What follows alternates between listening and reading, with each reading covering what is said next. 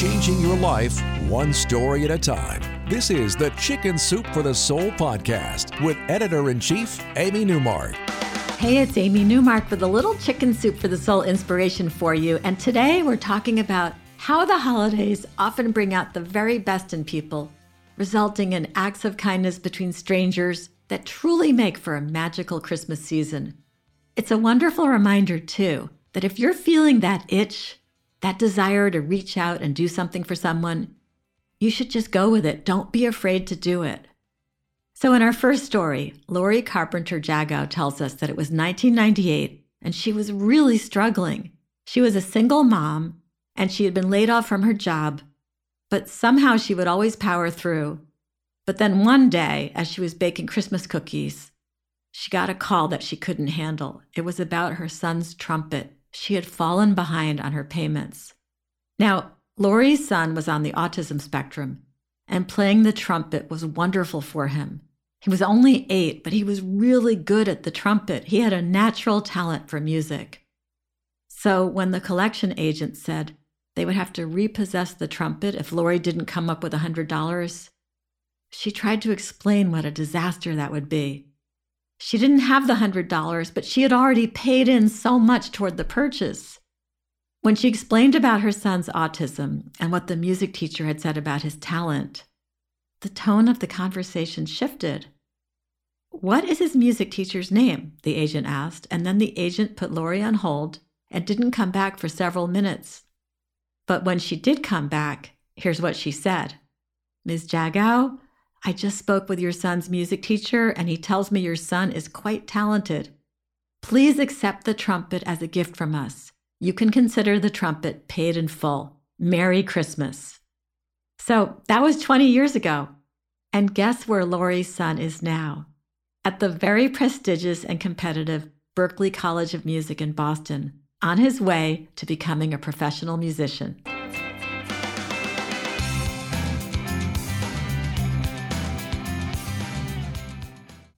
So, Lori was the beneficiary of a Christmas kindness from a stranger. And we also have countless examples of neighbors helping neighbors in our new book about the wonder of Christmas. Patricia Merriweather tells us a story about her Uncle Jim, an electrician, who is known as the shenanigator because he is always making people laugh and pulling off pranks, shenanigans.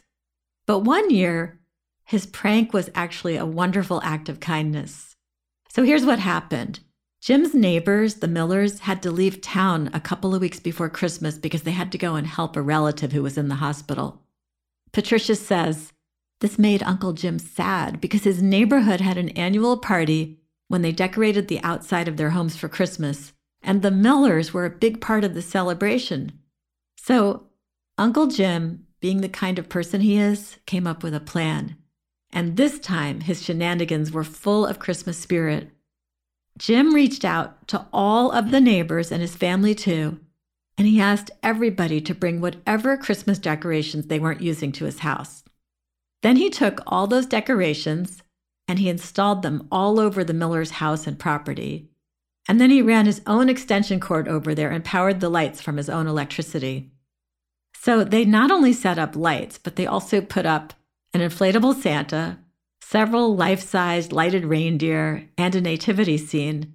And there were also some snowmen and two large lighted angels. And then Patricia's Aunt Mary organized a few of the women to cook a ham, candied yams, green beans, a salad, homemade rolls. They also made the mince, pumpkin, and apple pies. And they set the table at the Miller's, and they had the food heated and ready for when they came home. And Patricia's cousin even brought his boombox over and put on a CD of Christmas carols. Now, Uncle Jim had volunteered to pick up the Millers at the airport. So when they came home, Patricia says the looks on their faces were amazing. Jim drove them into their driveway and they were tired and they thought they were returning to a dark, dreary house with nothing done for Christmas. Instead, they came home to this light show outside and a Christmas feast inside. Uncle Jim and his elves had pulled it off. It was one of Uncle Jim's best shenanigans ever. Christmas Kindness, Christmas Miracles. Our new bestseller, Chicken Soup for the Soul The Wonder of Christmas, is filled with these stories. It was so much fun to put this book together, and I'm really enjoying sharing the stories with you. You can listen to future episodes to hear more stories from the book, and also go back a few weeks and hear some of the stories I've already told. Go to our website, chickensoup.com, click on the podcast button. You can subscribe to the podcast on Apple or Google or wherever you like to get your podcasts. Now, while you're there on the website, you can read more about the book. You can watch the book trailer. You'll hear more stories from the book. You'll also learn how we are donating royalties from the book to support Toys for Tots, which is that wonderful organization that creates Christmas wonder for children all over America. And you can find Chicken Soup for the Soul, The Wonder of Christmas, at your local bookstore, at Barnes & Noble, at Books A Million, at Walmart, Target, Amazon, Costco, Canada, Chapters Indigo stores, wherever you like to buy books. We went all out on the cover too, so it'll be a nice addition to your holiday decor. Come back for our next episode. We're going to talk about our other new bestseller, Chicken Soup for the Soul The Best Advice I Ever Heard. I'm going to share a couple of stories that will absolutely transform your marriage.